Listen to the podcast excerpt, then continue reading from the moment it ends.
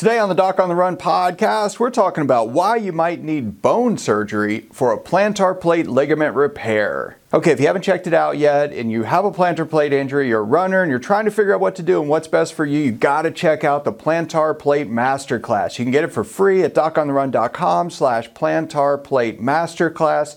It's about a half an hour. It's a deep dive web class where I'll go into all the details and all the different pieces you really need to be thinking about if you're a runner and you have a plantar plate sprain, but you want to run. So I'll have a link in the show notes uh, for this episode. But again, you can go to docontherun.com slash plantar plate masterclass and you can access it there. Now, we'll cue up the theme song and get straight into today's episode. So, the big question is this How are runners like us, who don't like hearing doctors say, just stop running, who know that we simply have to stay active, how do we heal in a way that lets us stay strong, maintain our running fitness, and keep preparing for the next race, and still heal without making the injury worse? Well, that is the question, and this podcast will give you the answers. My name is Dr. Christopher Segler, and welcome to the Doc on the Run podcast. Okay, now today we're talking about why you might need bone surgery when you have a plantar plate ligament repair. And I've talked about this before in other episodes where you basically have four kinds of structures that you could consider having surgery on. You could have bone surgery, you could have ligament surgery, tendon surgery, or joint surgery.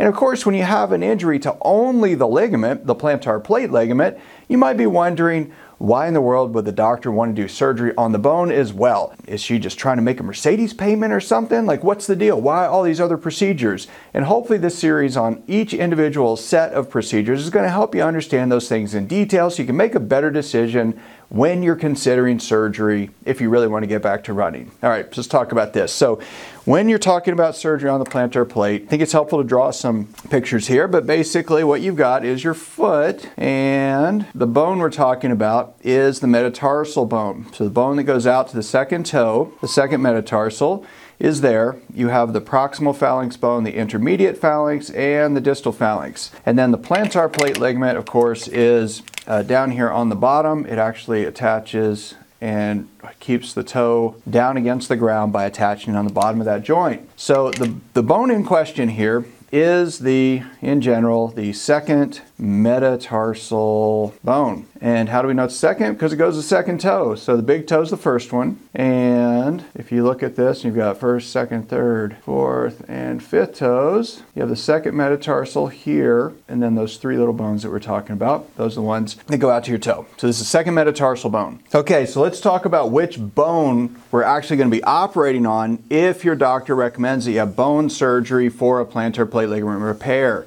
When you look at the foot, and if we're looking at the second toe where you have an issue with the plantar plate, it's really the second metatarsal bone that's going to be the one with the surgical procedure. And then, of course, you have the three bones that go into the toe, which are the proximal, intermediate, and distal phalanx. What you also have, of course, is the plantar plate ligament. That's the structure on the bottom that actually holds this down against the ground. And when it gets torn, you start having issues, and that's where all your pain is. So your pain's right at the ball of the foot, right where the plantar plate ligament is, and you start getting pain there, we know you have a problem, and could even start to change into a hammer toe. We have bigger problems. But the surgeries are all here. There's really three kinds of surgeries that we're talking about. Now, the reason you would want surgery, first of all, on the bone is to do anything to decrease the stress and strain to the plantar plate ligament. That's the name of the game here. You're really trying to figure out what can you do to actually decrease the upward pull here. Now, one thing we can do, uh, there are really three things. So, the first thing is to shorten the bone. So you're trying to shorten the bone. That's one thing. Second thing is to dorsiflex the bone, and we'll talk about what that means. And then the third thing is to unload the ligament, okay? So if you do something to take space out of here, it decreases the stress and strain on the bone, right? So let's talk about that one first. By if you, let's say, for number three, if all you did was you went in and you removed this section of bone, and you took that out and removed it, what would you do? Well, obviously, this piece would go in this direction, and then this is here. That's actually removed and shortened the bone in a way that decreases the stress on the ligament because it actually lets it not be as stretched out. So that's the, the simplest concept to understand here. Now that's almost nobody does it this way because obviously if you're stepping on the ground here, you're going to push this piece up unless you wait forever for that to completely heal. So it's not really done this way very much, but this is one of the things that you can decompress it. And there is one procedure that some people will do that actually is fairly stable uh, that kind of addresses that issue alone. But here's the other thing. There are basically three different procedures we're going to talk about. And so what we'll do is we'll draw a couple pictures of the metatarsal bones here in the same orientation so you can understand these three procedures. All right, again, we're talking about the second metatarsal bone, the one that's going to the second toe. And the goal is to get the toe down on the ground and decrease all of the tension on the plantar plate ligament where it attaches to the base of the proximal phalanx in the toe. That's really what you're trying to do. So, the first thing we'll talk about is a Weil osteotomy. Now, osteotomy just means to cut the bone basically. So it's a big fancy term, and your doctor probably charges by the syllable. That's why that name. So Weil osteotomy is pretty simple. We take a saw and we actually come in and we cut the bone in this orientation. And why that, or, this is longer than we normally do it, but why? Well, you want it basically flat to the ground. So the, the more level with the ground, the more stable it is because you're going to step on it, right? So if you step on it, it squeezes the place where it's healing together. So what we do is we actually cut the bone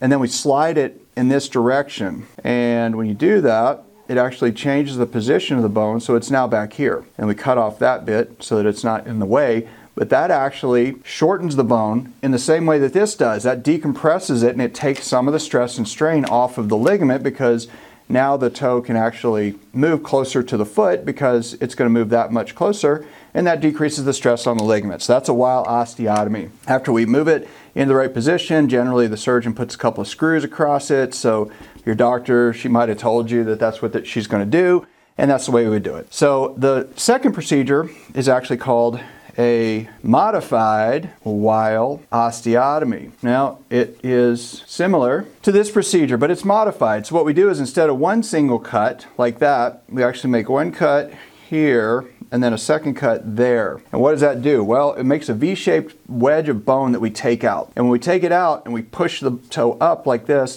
push the foot up, and then we put a little screw across it like that, once it's stable, what does it do? Well, it moves the, the bone up here like that. That does two things. So it shortens it a little bit, but it also removes the bone away from the ground. So that decreases the direct pressure and stress to the plantar plate ligament while also decreasing the strain or stretch of the ligament at the same time. So now you've got less tension on the ligament, but you also have less direct pressure. So that does two things at once when you modify it and remove a little wedge of bone. Now the next procedure is actually a thing called a floating V. And this is less popular today, but you still might find somebody that wants to do it. So a floating V is pretty simple. So if we look at your foot from above, where this is the first, second, third, fourth, and so on, and you have the second metatarsal here, we actually make two cuts like this a V shaped cut and a V-shaped cut. And we then remove that wedge. And now what you have is that you've removed this wedge, but it's actually, you've got two kind of cuts here, but that actually, since it's free now, this piece is loose, we can slide it up. So we slide it up, and now it's in a new position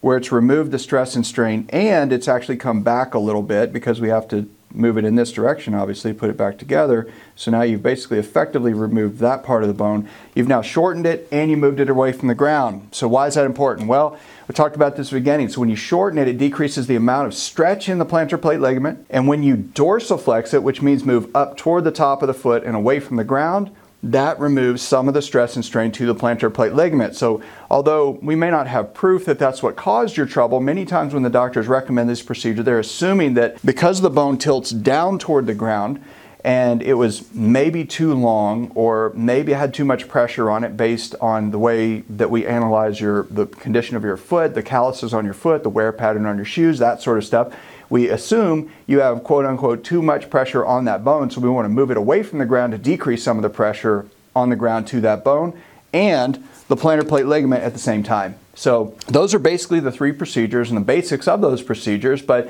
if you're considering surgery, you know, you really want to ask the doctor lots of questions and make sure you know which one of these procedures you're having before you schedule a second opinion. So you should definitely get a second opinion before you have surgery, but it's very valuable if you can compare what the doctor tells you in the second opinion to the first opinion. But over and over, patients call me they'll say, I saw a doctor. She said I have to have surgery. I want to know if I have to have surgery. And I said, What did she say she would do? And they say, Well, I don't know. Some kind of surgery to fix it. Well, the fix is very different depending upon which combination of these not just these three procedures, but the whole four groups of procedures you could have to actually address it. So make sure you understand which procedure you're going to have, whether or not you're going to have one of these osteotomy or bone cut procedures on the second metatarsal, and that'll really help you understand whether or not it's a good idea and if it's necessary for you.